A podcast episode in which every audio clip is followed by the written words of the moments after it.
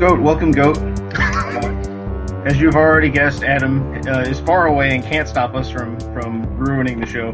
Uh, this is Filibuster, the Black and Red United podcast.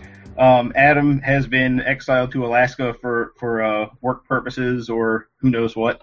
Um, maybe he just didn't want to be on this week. I don't know.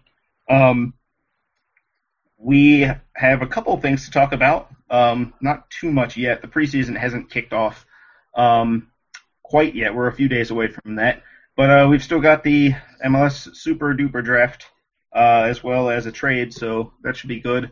Uh, this week we have Ben Bromley, Ryan Kiefer, and for the first time, Leanne Elston uh, is joining us. So uh, our way of dealing with the lack of Adam and our tendency to spin out is to add more people.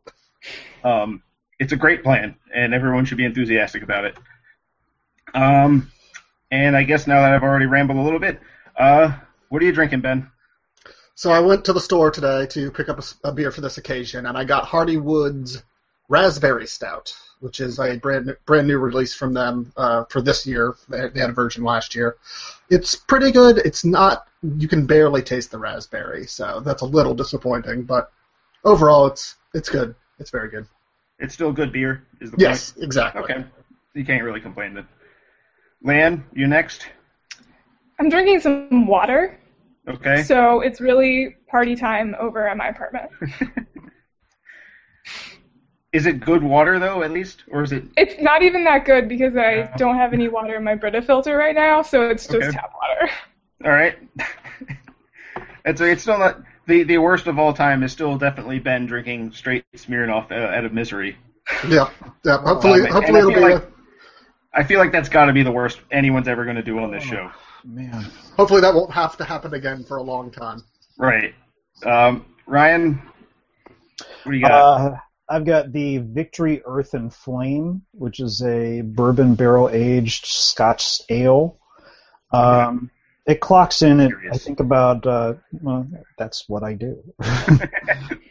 um, clocks in at about eleven and a half percent. Um, it's it's not bad. Uh, you don't get as much of the um, as much of the like the the barrel aged stuff with it. Um, Victory was a little bit of my gateway drug when it came to, Okay. to barrel aged stuff with their uh, their stouts. So uh, saw this, caught my eye, figured I'd give it a spin.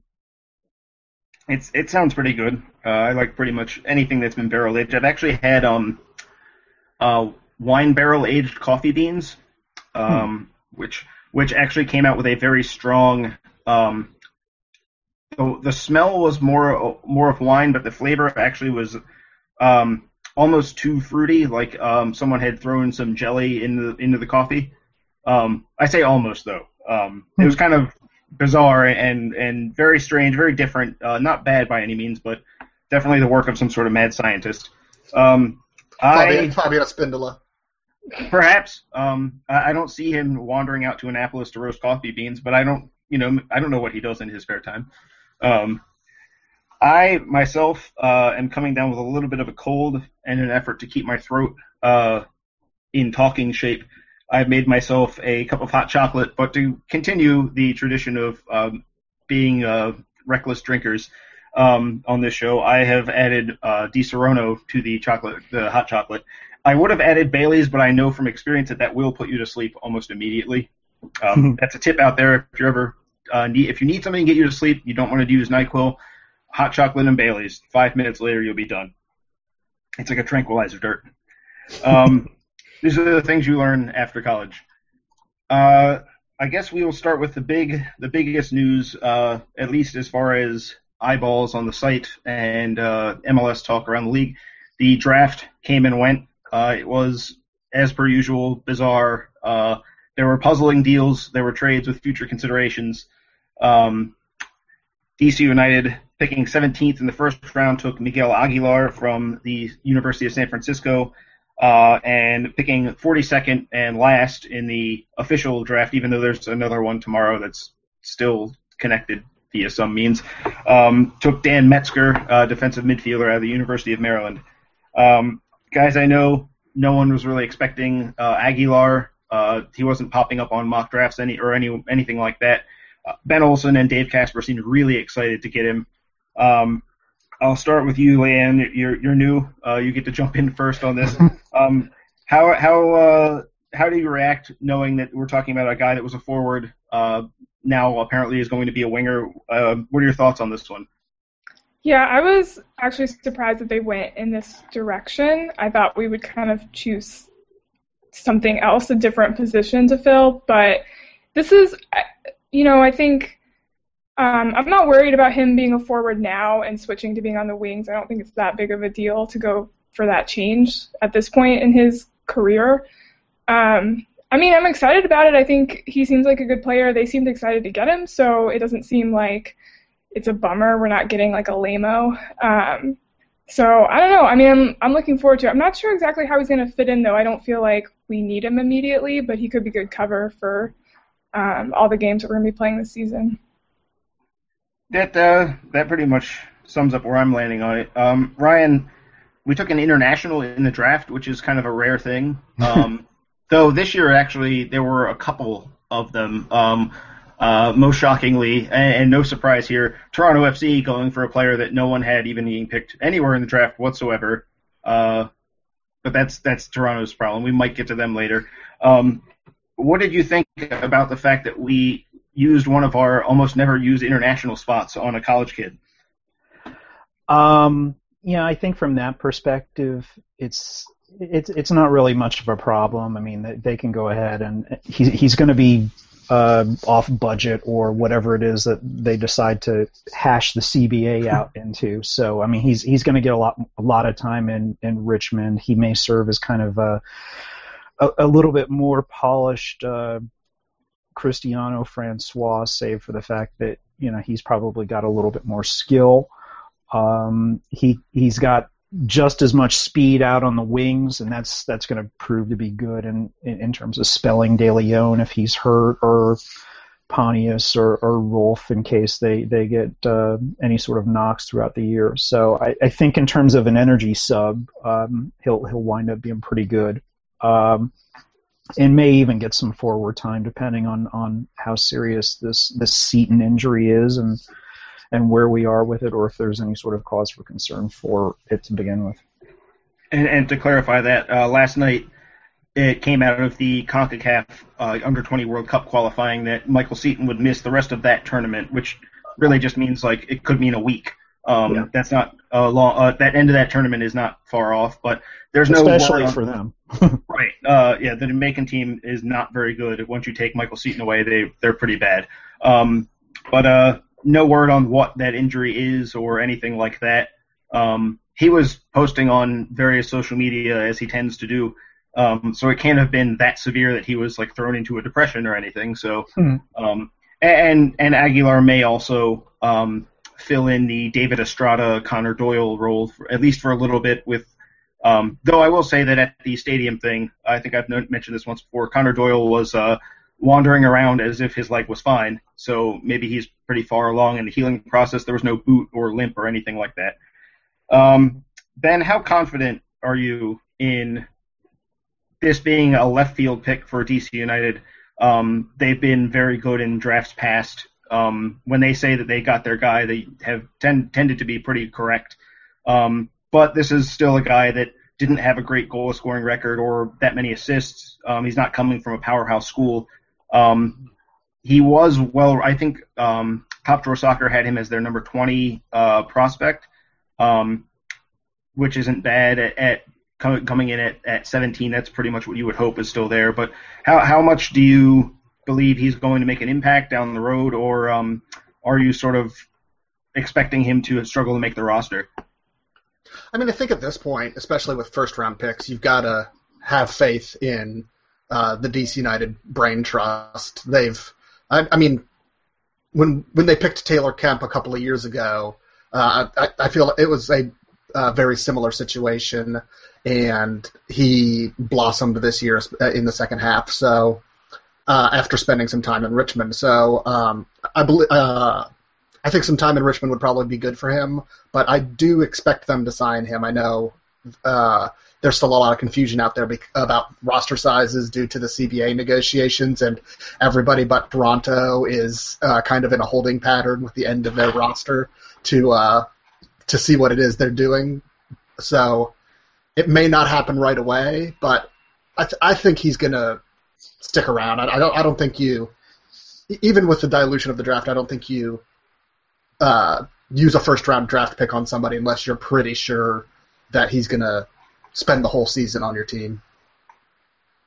That sounds about right to me. Um, certainly, you look through the draft, and there are some where you you, you have to kind of wonder. Um, but then every year the draft is like that, where players fall that were not supposed to fall. Um, this year, Cristian Roldan was supposed to go second. He went 16th. Um, Leo Stolz, uh, through his own uh, machinations and uh, apparently just being smarter than the system in place, uh, got where he wanted to go at number 18, uh, going to New York. I don't know why he'd want to go to New York, but that's that's his problem. Um, and one of Seattle's uh, draft picks has already signed Yes. with a fourth division German team, so that was good scouting on their part. Well, apparently they they came out and said that they knew that was a possibility and that they were willing to deal with it. Um, I guess their thinking is that maybe he won't play uh, there straight away and will get frustrated and come back in the summer. In which case they'll still hold his MLS rights because MLS is a, a strange little animal. Um, I, I think they, they'll now have his rights for two years, so they, yeah, they Right. do have some time, but regardless. Right. It is still kind of an odd pick, um, to say the least. Um, speaking of the second round, DC's second pick was Dan Metzger, who uh, had already signed a contract with MLS. So by taking him, we've already signed up for that deal. Um, maybe that maybe the price tag there is what drove his stock down. I'm not sure. Uh, he was. Um, the quote from Ben Olsen was that they saw him as a top 10 pick. They did not think he was going to be around for the first round, much less the second. Um, it's kind of an odd one when you look at some of the other names that went. Um, I, as as our listeners probably are aware, I, I went to Maryland. I go back there to watch games uh, when I can. You Um, like Maryland? Uh, believe it or not, uh, I went to It's Maryland. funny, uh, it's funny you never mentioned that. and, and am from the state of Maryland, and I'm a strong uh, believer in the flag uh, of Wow. Maryland as well. Not And just not just as a flag, but like I believe it might have magic powers. An, Um, old, an old bay runs through your veins. Uh, this weekend, uh, based on solely on the fact that it exists, I bought hummus that has that says it has Old Bay in it. We'll find out if it's any good or if that's even a good flavor combination. I don't know. Uh, I, I was an easy sell on that. Oh, Old Bay, sweet. You didn't Um, like open it in the store immediately to try it? No, I, I'm. I, I think I've gotten a little too old for that sort of behavior. Um, there probably Surprise. was a time where I would have been like, I think I can get away with this. Surprised you didn't run out of there like Tony Montana.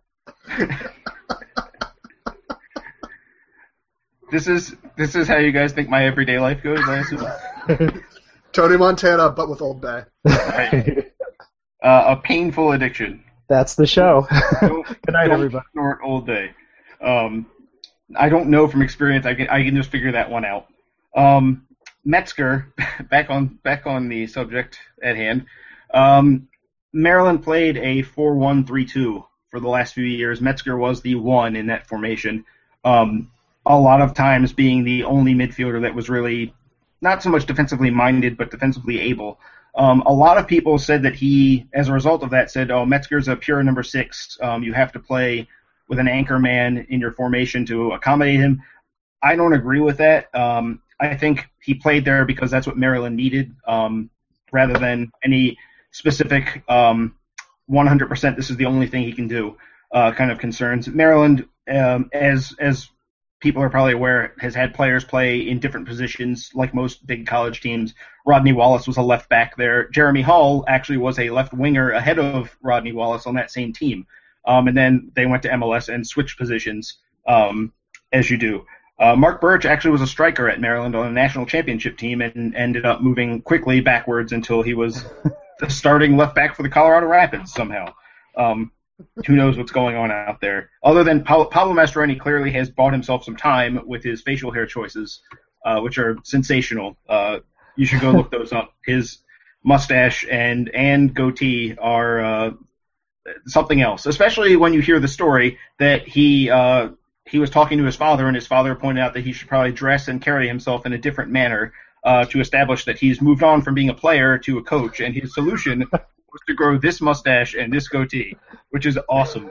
Um, I, I hope the best for Colorado. I don't expect the best because last season kind of taught me that that's not going to happen. But uh, they deserve at least ten points in the standings, is what I'm trying to say, just for that, just for that selection alone.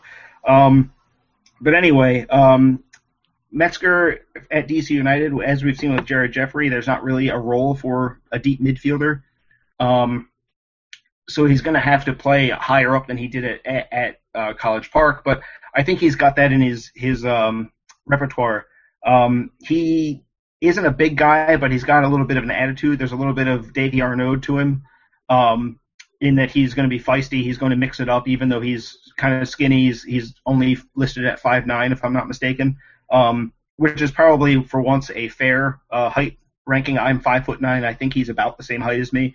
Normally in MLS, you get um, John Bush being listed at like 5'11. I can tell you, John Bush is like 5'8 at the most um, in, in like construction boots.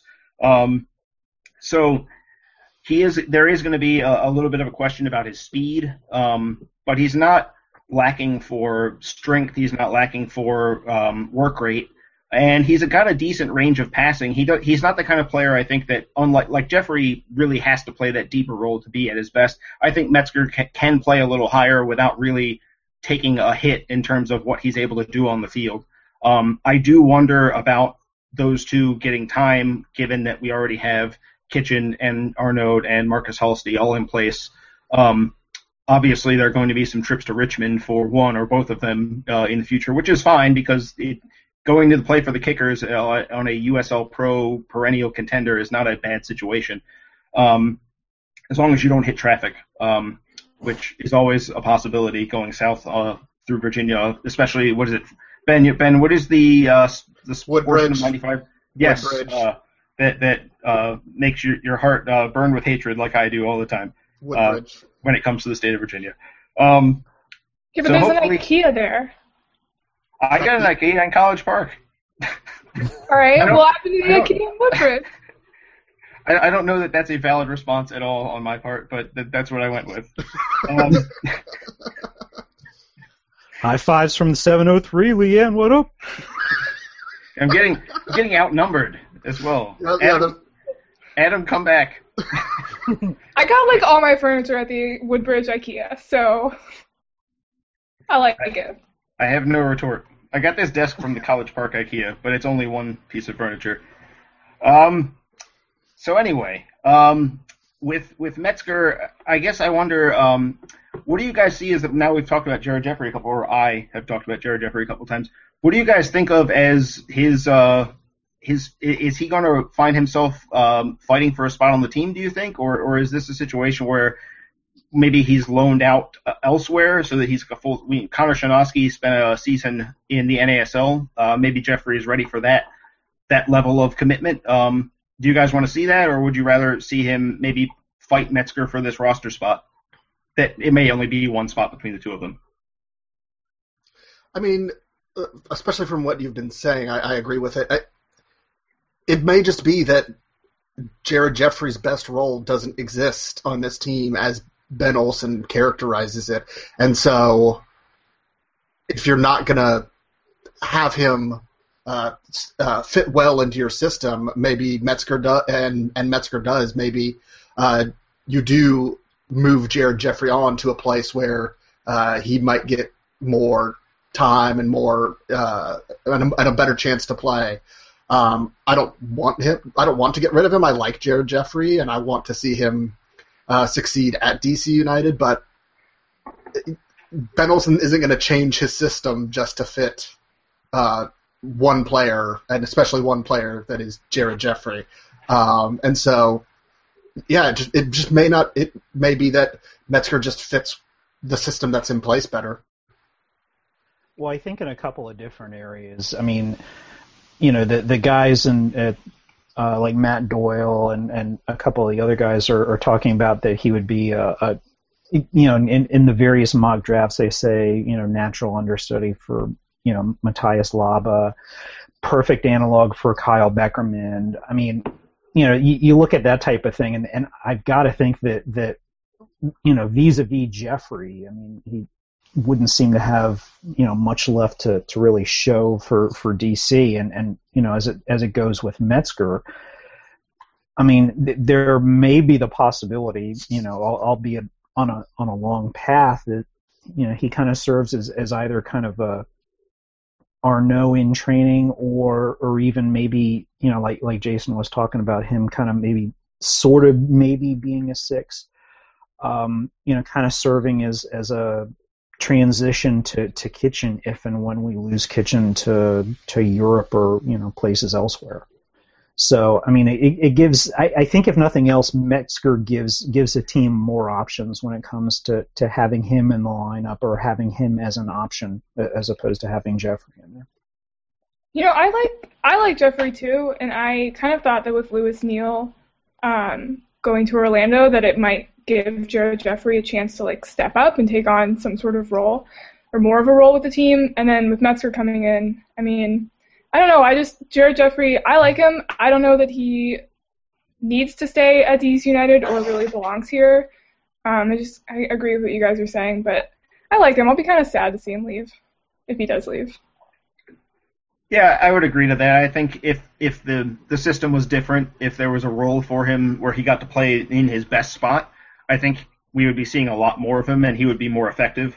Um, but uh, as of now, uh, as Ben said, we're not going to change the 4-4-2 that finished third place overall and won the Eastern Conference to accommodate uh, Jared Jeffrey when someone else, probably up front, would lose their spot.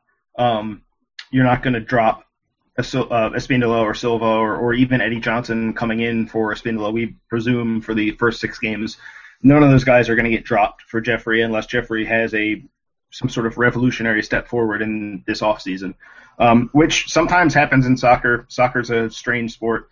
Um, players will just instantly get better, and and you don't really know why. It's just all of a sudden they did. Um, just like sometimes you'll sign a guy and it'll be Christian Gomez, and he'll just have a telepathic understanding with Jaime Moreno. Uh, other times you'll sign a guy like Marco Sanchez, um, and he will not understand anything uh, as far as what what's happening with his teammates. Um, sorry, that's I think that's two weeks in a row we've we've gone after Marco Sanchez. Um, it's not really anything personal. I didn't actually have an anger at him. It just he wasn't very good. Um, moving on. Um, speaking of Central American players who. Well, hold on, hold on. We okay. we, we have to Not at least mention. On. We at least have to mention the delightful story of Metzger turning down a homegrown player oh, yeah. contract from the New York Red Bulls so that he could enter the draft because he had talked with some of his former academy mates like yes. uh, Juan Agudelo and Connor Lade and other people. And, and, all the guys they cut over the years. Exactly. And saw how difficult it was to transition from yes. their academy into the first team. And he was like, nope, don't want any part of that. Right. And the thing there was that I think New York wanted to, or were at least considering offer him a deal, and before, like preemptively, before they could, he, I guess there's some procedure by which a player and his agent can contact the league and get them to take away the homegrown claim, but it takes a while. But every time I read about it with people that were, you know, talking to sources, et cetera, it was always um, Metzger's in the process of getting his homegrown tag removed or something like that. Um, knowing MLS, there's got to be a bureaucracy and there's probably a draft involved. Um, but uh, in any case, he clearly did not want to play for New York. Um, and, and, it also is worth mentioning that his um, his first action as a DC United player was to take a podium and sarcastically say, "Oh, you're saving the best for last," um, which was pretty great. Um, especially at the end of a very long, uh, arduous, and trying draft, as all MLS Super Drafts are. They drag on forever. You start to kind of come unglued a little bit um, when you're trying to find out who, uh, you know, who the guy that Toronto took at 37 is, um, whether this player, it, how his name is spelled, um, where he's from, what's his citizenship, what his position is in some cases, because some people go way off way off the board and you know, you you find yourself asking like Kingsley Price. I've never heard of him. Um, that's what Chicago Chicago took him at 28. Um, and so you end up in a situation where you really need something to happen that's interesting and not just uh, more of actually in the second round at that point it's not even Don Garber it's Todd Durbin um, stepping to the stage and reading who's been drafted. Um, and so it was nice uh, to, for Metzger to uh, liven up the proceedings a little bit, um, even if even if it is like as they're playing the the end music of the. I don't think they even had end music on the streaming coverage of the draft. They didn't bother, which is probably smart. Um, so all in all, I, I guess that's a good way to win win some fans over straight away is through sarcasm on a stage. That at least appeals to me. You know, I Um, think I actually found the play them off music. So Really, yeah, I, I that think didn't take long at all.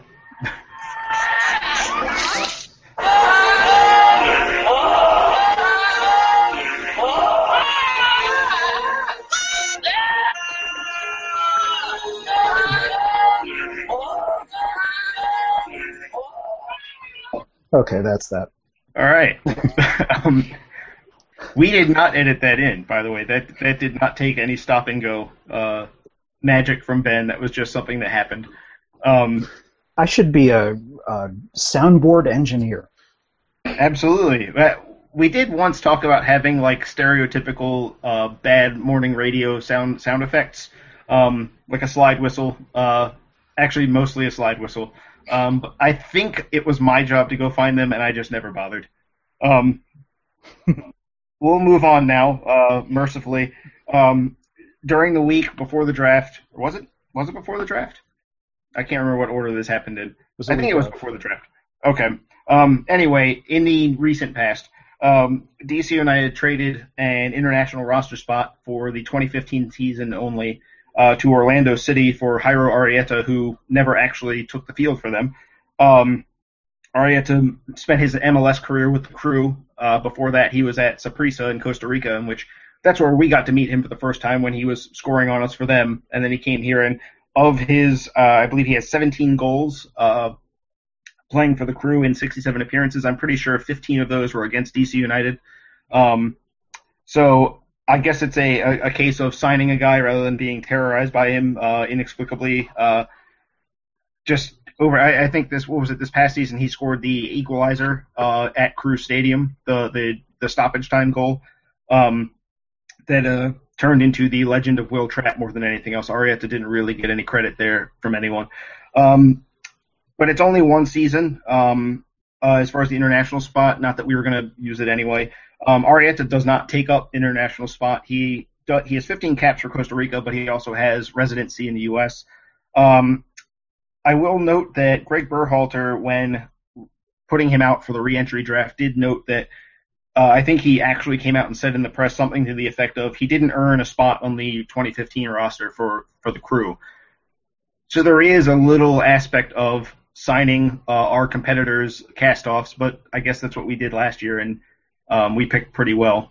Um, well, when you guys think of Arrieta, other than the abrasiveness that I talked about, uh, Leanne, I'll go to you first. Um, what comes to mind, and where do you, where, what do you?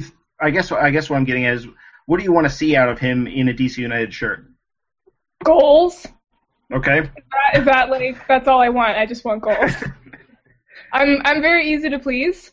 Um, when you're signing somebody like Arrieta, you're bringing him in, I think, to score goals and help score goals. So if he's not going to do that, I would sooner cast him aside. But if he is going to do that, then welcome to DC United, and I will like him. That's all I want. That's easy.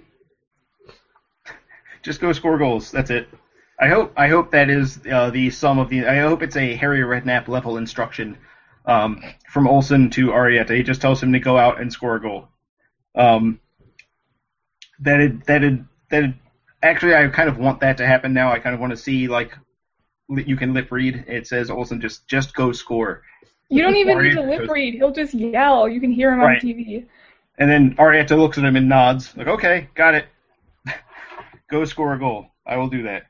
Uh, ben, um, what do you? I guess when you hear the numbers, the 17 goals and 67 appearances, um, do you attribute that to how the crew played, or, or uh, do you think he's going to fit in here, or, or is that just his general strike rate? Do you think? Well, uh, yeah, it's, it's a good question because his strike rate was a lot better in his first season than the two seasons after that. So, I mean, he, he's obviously going to be used off the bench here. Uh, at least once Espindola's back, and probably even when Espindola is still suspended. So I think if you get if in 20 minute appearances coming off the bench, I think that he when he can just go full out and not have to worry about um,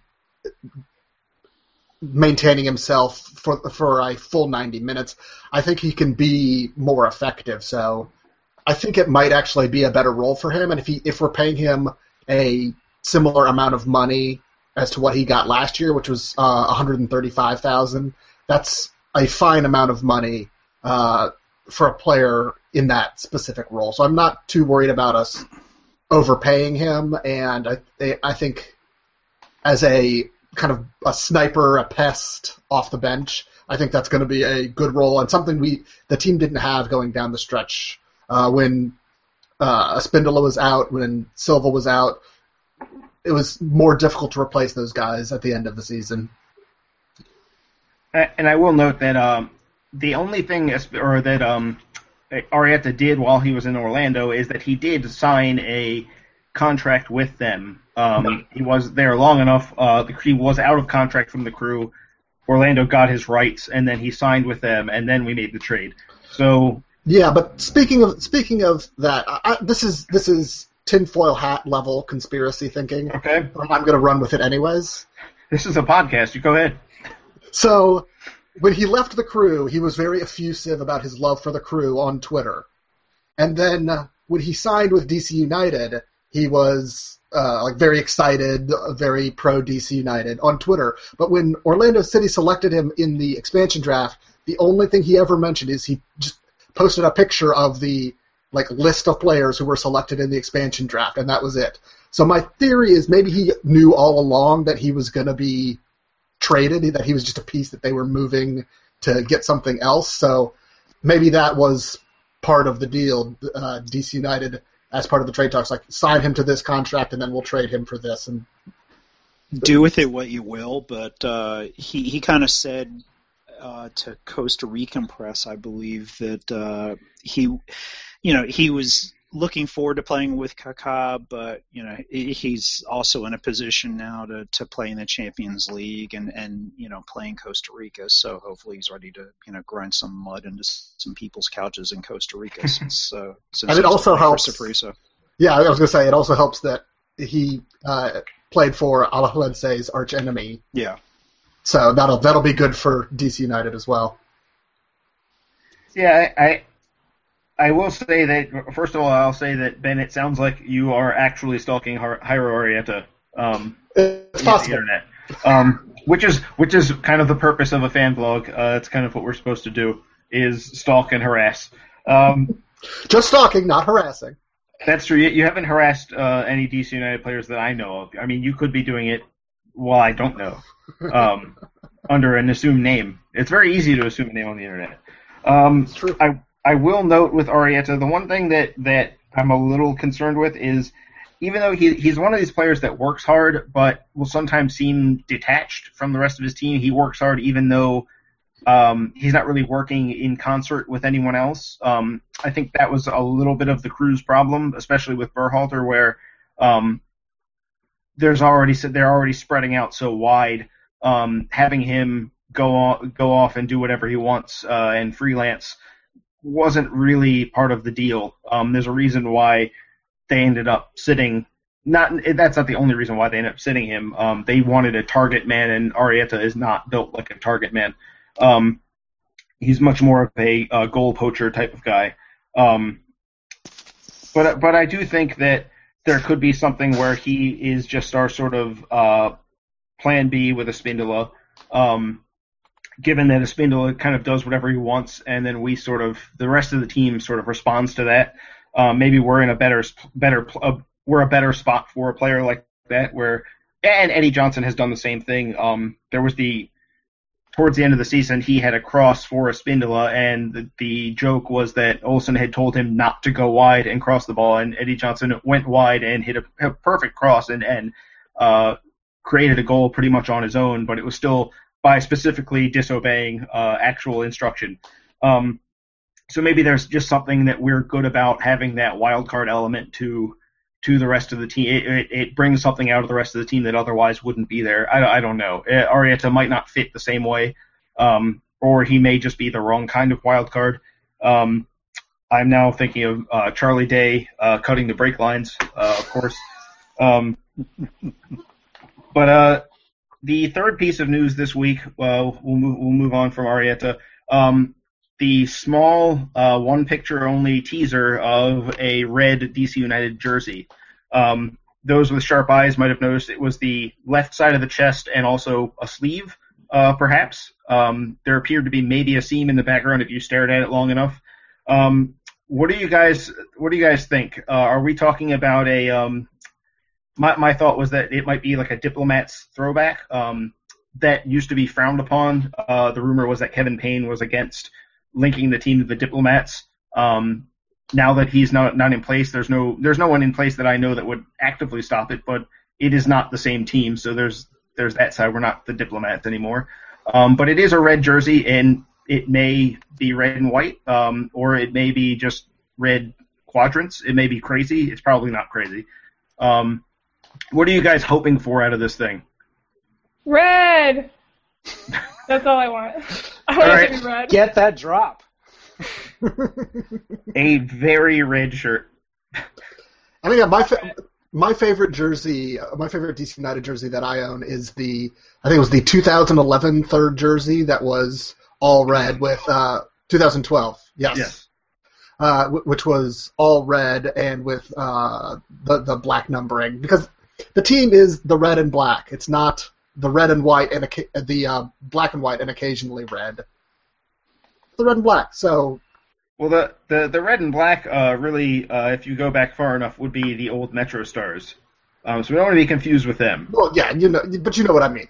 See, right. I think I, I think it's less than that, and, and somebody in, in the comments when, when it first came out mentioned that it, it looked a little bit, or, or may have been somewhere else mentioned that it looked a little bit like the uh, current Ajax home jersey. Um, I don't know if we're looking at collars again or not, um, but I mean, you know, it certainly kind of fits that general bill. I think. So just but, say no to collars. no yeah, collars. pretty much. Yeah. I do not want them. Am I, am I the only person that was kind of uh, amused by the collar? I, I kind of like them. I think they're okay. I hate them. There was a little disco to it uh, that reminded me of when Ray Hudson was coaching the team. Um, when he uh, for for those that don't remember, Ray Hudson got in trouble for uh, he was coaching in shorts in Dallas. Uh, fan heckled him. The, the story goes that he pulled up one side of his shorts to sort of half moon the fan that was heckling him. Uh, he was told by the league uh, coaches must wear pants to coach on the sideline. So the next the next game he showed up at RFK in cream colored like 70s disco bell bottoms um, that were absolutely ridiculous and also absolutely glorious. Um, so, so ever since then, a collar jersey when it comes to DC United always makes me think of Ray Hudson, uh, who, whose teams were actually here in DC were not at all what you would think of with Ray Hudson. They were kind of the opposite of that somehow. Um, but still, it was kind of fun. Even though the team was bad, it was kind of fun to just be amused by having uh, an eccentric as our head coach. We haven't really done that very often. Um, anyway, uh, collars. I, you know, I, I didn't mind the red one, but um, I guess maybe I, I, if if anything, I think if you're going to go with a collar, you have to go even more uh more ridiculous with it. Well, and collars now have the stink of 2013 upon them. That's true, and, and we do want to cut all links with that season, it, it, if at all possible. Um, other than the Champions League that we're in because of what we did in 2013. Somehow. Right. I mean, as far as as far as I remember, DC United only played in the U.S. Open Cup that season. Uh, I, don't, I, don't, remember. I don't remember any other games happening. That sounds right. I remember being at RFK a lot and just being really upset. Um, but I might have just been there by myself. You could have just been there mad that DC United did not then have a stadium deal and just being angry be. about it. It could be. Uh, it could have been some sort of year-long fugue state uh, that uh, that I went into. I don't know. Um, I, I I guess I'm with Leanne on this. I would like a boldly red jersey. Um, my worst my worst nightmare. Sorry to interrupt. Is yeah if it was just if it was like the crew away jersey except red the red top instead and then the white below uh, instead okay. of the yellow and the white that that's my worst nightmare and, I, and I we, don't want we, that at all we can't discount that because we haven't seen that portion of the shirt at all. Right. Um, so exactly. it it could be some sort of um, the reason the bomb pop U.S. jersey, which has a sort of similar pattern, the reason that worked is because it had three colors that looked like a bomb pop. Um, whereas we don't have that luxury. I don't think we're going to trot out uh, royal blue. And if someone serves you a bomb pop that has a black layer, something's gone wrong. Um, don't eat that bomb pop. Also, it's winter. I don't know what you're doing ordering bomb pops anyway. I guess that's your business, but um, I'm here to tell you you shouldn't you shouldn't do that. Um, I guess the other the other thing that makes me wonder about is is this just going? Are we just going to have two jerseys, or will there be a third as well? Uh, because we haven't had one since the one season in 2012.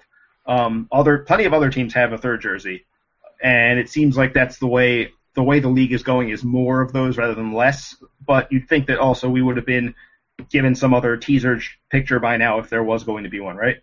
Am I am I off base? I don't remember where I heard this, but I thought I read somewhere that yeah, DC United was moving away from having third jerseys and just doing primary and secondary is what they're calling them now instead of home and away. Right.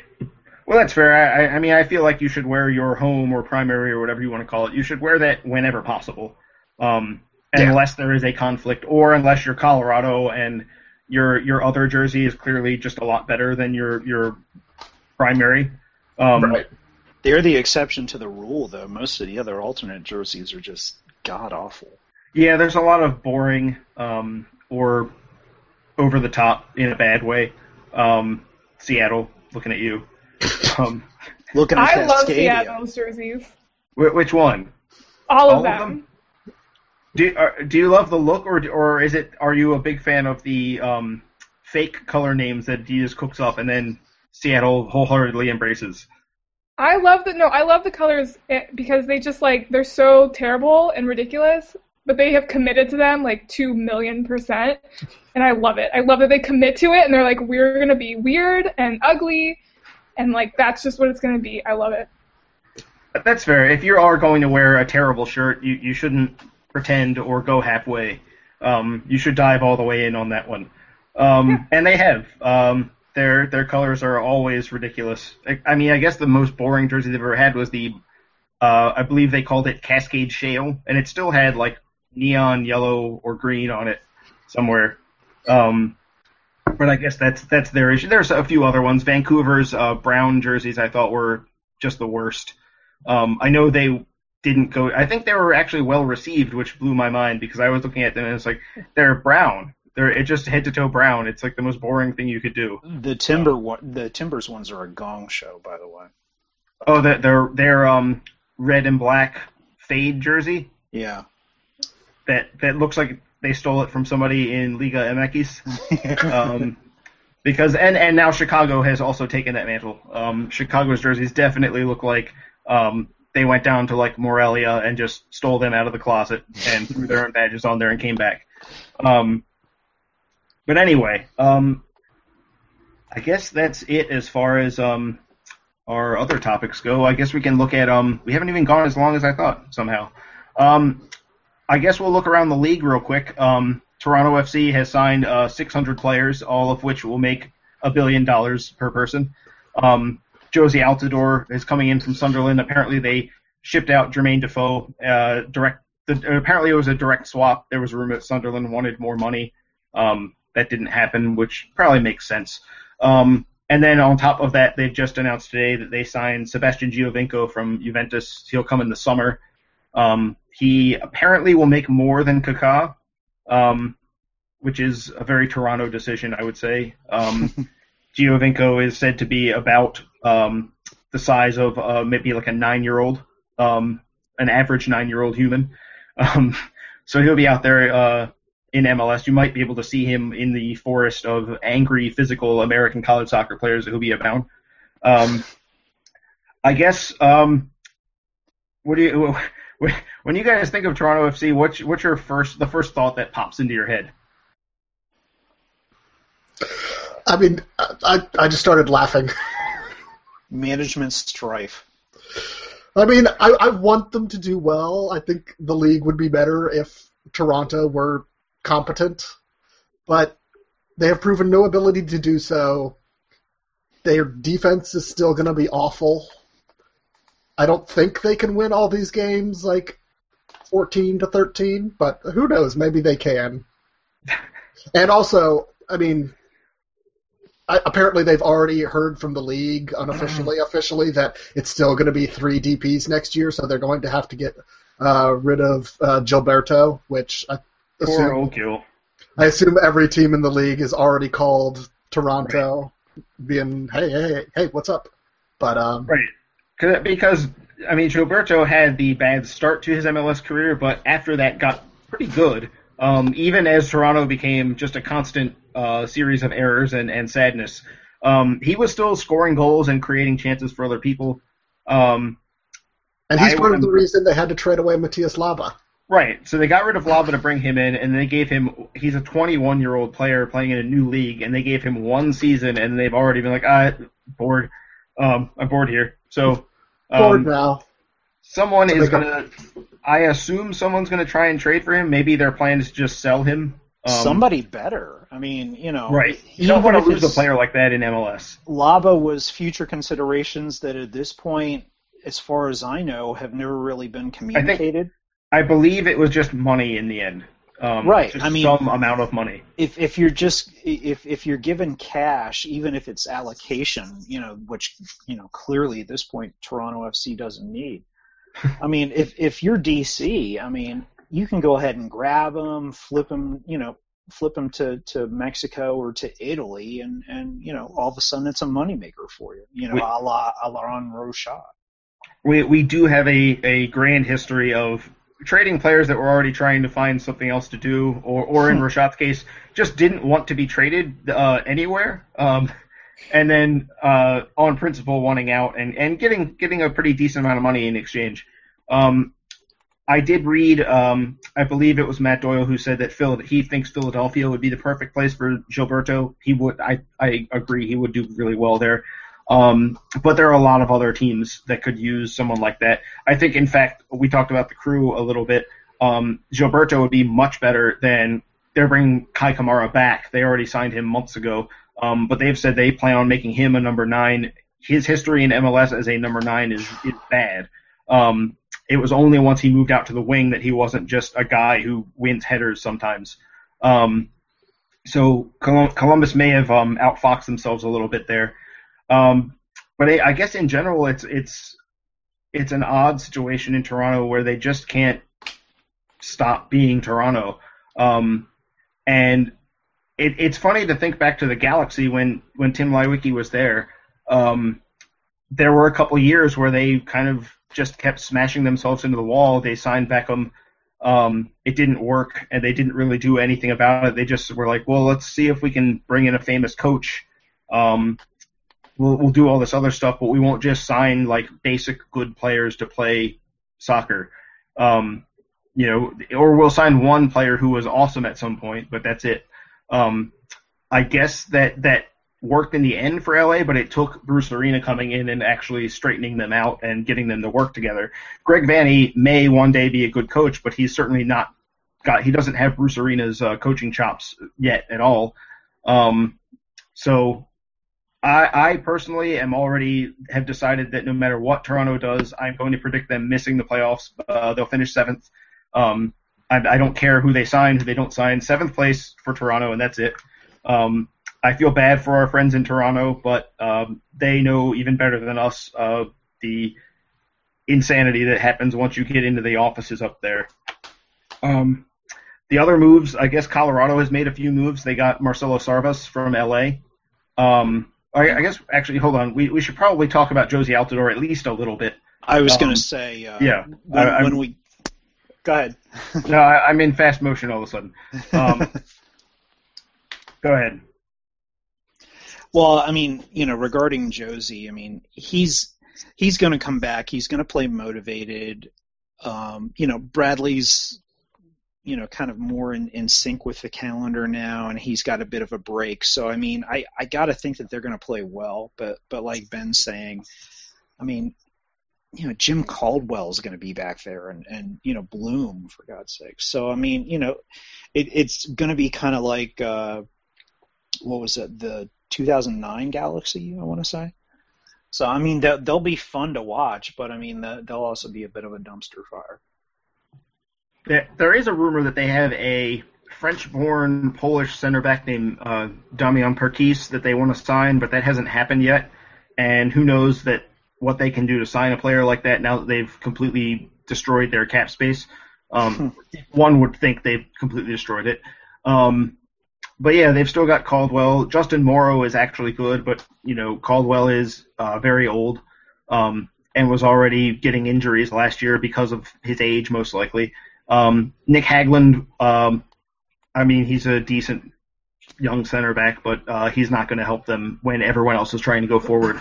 Um, so it's still another another season of the same for Toronto, I guess. Uh, I will say that Joe Bendik um, kind of went under the wire, but did pretty well there. I know the guys in Toronto um, absolutely love him, but I think partially they just love him because he's a player that doesn't make a lot of money, but is good or or better than good. Um, which is something that if they filled their whole roster like that, they'd probably have made the playoffs by now.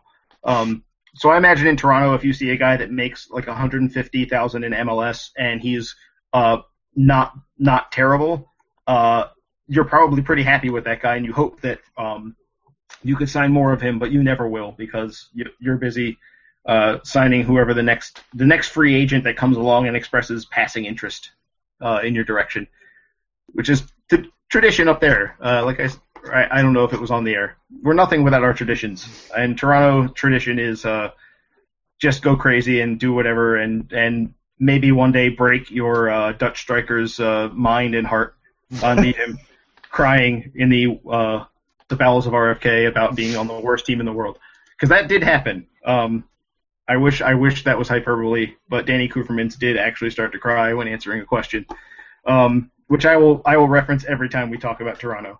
Um, anyway, Altidore. Um, obviously, as Ryan said, much more locked in with Michael Bradley um, in terms of off the field as well as on the field. Um, Lan, do you think it's going to help him uh, find himself, or is he still going to need some time, or is it going to be like an instant, um, refreshing change, and all of a sudden things are good, or is he going to slowly but surely come back around again? I don't think it's going to be instant. That would probably be nice for Toronto slash for Jozy. Um, I think I, I don't think it can hurt. I don't think he's done anything in the past few years that's really helped him. Um, so why not go to Toronto and try to score some goals? Why not go to Toronto, hang out with Michael Bradley? Like, what's? I don't really see a downside to be. I mean, I know Klinsmann is probably like, oh my God, Jozy went back to MLS. It's terrible, but um, I, like, I don't think. I really don't see a downside. Like, just go. Why not? Try it out. I imagine that Klinsmann is already preparing to call in a player none of us have ever heard of at any level um, to take Altidore's spot on the next the next camp roster, just as an example. He's moving Marc Burch back to forward. I, maybe he's calling up somebody from one of our local uh, indoor or co-ed leagues that has played forward from at some point. Um, you check yourself. Maybe, maybe he's calling up. um, no, I shouldn't be playing forward for anyone. Um, maybe if we see uh, Jay Gottingen listed on the uh, wow. the next call up list, though, it's time to get upset. Um, Thorley, and, and it's got to be Thorley. And if it is, if it is Klinsmann calling himself up under an alias, I want him to wear a cheesy mustache, and, and that's that's his full effort of disguising himself. Is just he makes an effort, but it's the worst possible effort. Um, just you know, for laughs. um, Man, those are some deep cuts, by the way. I, wow. I can only assume that that's why people listen uh, to this, um, because otherwise, uh, I, that and goat, obviously the goat demographic, and, and people that need legal advice that Adam can't give them because he is actually a lawyer and can't legally give them the legal advice. So Ben and I step in uh, and tell people to do basically just whatever we want them to do for our own purposes. Um, if you want legal advice, please uh, contact us on filibuster DCU on Twitter. Um, we will give you some legal advice. It will not be good. Uh, it will be about our own concerns. Um, I guess that. Do you guys have anything else to say on uh, Toronto or the Colorado moves with um, Sarvas and Sam Cronin going there now? I mean, speaking for myself, I really like the Cronin move. Um, if nothing else, because it it, it seems to kind of hint that, that Dillon Powers is going to play a little bit more of an attacking mid role, and if if that's the case, then I mean, is as fun sort of as as they were to watch in in 2013. I, I got to think they're they're going to be a little bit more fun to watch this year if if they go that route. last year, the Rapids were kind of a every. I had to watch them frequently because every single week their lineup changed, not just in terms of players being cycled into the out, out in and out of the lineup, but also formation wise. Um, and it wasn't that they were playing a fluid formation that was hard to solve. It would be an easily figure. It was easy to figure out watching them what formation it was, but every single game it was a different formation, um, which is b- bizarre and, and, almost perverse um, uh, as far as I'm concerned. Trying to write scouting reports um, and keep track of what the other teams are doing. Um, Powers Powers should be untouchable with the Rapids, and yet there were several times where he was just not started and he was not injured or suspended. He just it was like, oh, we're going to do this instead. Um, or sometimes he was played out on the wing, which is not where he belongs. Um, personally, I would like to see us go get Dillon Powers and rescue him from uh, Colorado. Mm-hmm. Uh, I don't think that's ever going to happen. I imagine they're they're at least aware enough to know that that's that's a a valuable piece of the puzzle that they shouldn't just be giving up. But you never know. Maybe you call Colorado and um, early in the morning when they're still groggy, uh, take advantage of the time difference and see what you can do. Um, I can only assume that that's part of Dave Kasper's repertoire when he tries to make trades. Uh, find the teams that are easily confused and get them when they're not paying attention. Um, that doesn't explain Casey Casey Townsend though.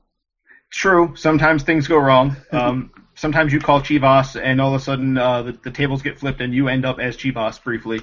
Um, and then you, you, you, scratch your head and say, wait, what just happened? Um, which uh, Townsend incidentally just signed with who was it in the USL that he just signed with? Oklahoma City. Yes. Oklahoma City, yeah. Um, so so he'll be playing for the Oklahoma City Energy to to bring up another team that has uh, aggressive uh, color choices uh, on their jerseys. Um, yep. But uh, I guess with with Colorado with Powers and Sarvas, there's a lot there that's very good, and Cronin will complement them just by sitting sitting back and playing simply, letting those two do more. Um, but that's all based on the assumption that Mastroeni doesn't cycle people in and out every single week. Um, they've still got Marlon Hairston, who deserves uh, more playing time. He's a good player. Um, I don't know that he's to. He kind of becomes hard to put on the field with the players they have in place. Um, Dillon Serna uh, scored a ridiculous goal against DC United last season. We we won that game easily, but still, uh, Serna scored an absolutely preposterous goal. Um, he's you got to find a way to get him in the field. I, I know they played him centrally a couple times, even though he's supposed to be a wide player. Um, but but again, that was the Colorado um, throw throw darts at a at a board, and whoever comes off of it is gets to start. Um, I also think it's kind of funny that they've ended up with multiple college center backs, and yet they have no credible footback, well, fullbacks. Um, They've traded Chris Klute to Columbus to move five spots up the draft order, which is insane. Um, and, and, got a whole bunch of allocation money in the, or no, gave up a whole bunch of allocation money in the process. No, sorry, right. They got it so they, that way they can get Cronin. Sorry. Yes, um, but it's still a, a unless that's a, a, more allocation money than we expect. That's a, misvaluation of Chris Klute, uh, who they also misused repeatedly last year. Um, I guess what I'm saying is watch the Rapids, but don't necessarily expect it to make sense. Um, hope for lots of shots of Pablo Mastroeni um, twirling the end of his mustache, perhaps taking the maybe we'll see him coach this year in a top hat as well, um, or some sort of um, 1920s uh, silent movie villain uh, look, or consume an edible in tribute. Yeah, that would be fine. Um, I, would accept that. Um, that that would actually bring in a lot more fans, I would think. Um, the Rapids all of a sudden get a lot more popular. I might um, start Mustache Watch on Twitter. I might have to. Like, yeah, I mean, it, if there's a mustache like that floating around, um, I feel like of all the people that cover MLS, you may be most qualified to monitor it um, and let us know what's going on. Um, given given that we already have Benny Watch and Headband Watch, Um, We also I- have I- Beard Watch. That's true. Beard, beard watch, which which kind of can get out of hand a little bit. There are a lot of beards going around. Um, a lot of them are just lazy players like me right now with my uh, shiftless, uh, didn't feel like shaving beard. Yes, but Um, all the beards count the same. I still Do they? them. Okay, that's I mean, that's they, they're not all equal, but they all count towards beard wise. okay. Okay, yeah, because as much as I would like it to be equal, I, I can't possibly say that I'm equal to some of the beards out there. Um, for example, if Ben Olsen goes three hours without shaving, he's already got me beat. Um, Hours. Yeah. I I assume that he can actually just will his beard to grow the length that it, it should, he wants it at a given time. Um, if he would like it to be shorter, he can retract it. Um, but then again, maybe that's just uh, something I hope is true rather than actually being true. I don't know. Um, but I, I I guess uh, is that it? Is that all we got? Do you guys have anything else to talk about? End on a let's end it on a high note of Beard Watch. Okay, Beard Watch it is. Um, you can find us on uh, Twitter, as I said before, when I solicited legal advice that will be terrible, uh, uh, at filibusterdcu. Um, our email is uh, filibusterpodcast at gmail.com. This time I didn't forget it. Um, send us your hate mail or or your positive mail, but you know, preferably hate mail. I think we've made that abundantly clear. Um, we are at blackandredunited.com. We write words about DC United and other things occasionally, but mostly DC United. Um, Adam, I assume, will not be trapped in Alaska forever, but I don't know how things work out there. Um, he may come back and keep us on track, or he may never be heard from again. Um, in which case, we'll have to do a tribute show to Adam in which we don't talk about goats. I guess that's the only way we could uh, honor his his memory. I don't know. Uh, Maybe, that's something to tweet at us. How would you, Adam? uh, How would you honor Adam's memory uh, on this podcast, given the constant hectoring that we we give him every single week? Um, until then, until you've decided how you would harass Adam uh, on completely unjustly, uh, it's it's been fun. I'm sorry that uh, I'm I'm rambling to close the show. Uh, I'm sorry about the previous rambles, and I guess that's it. Uh, say say goodnight, Ben. Good night, Ben.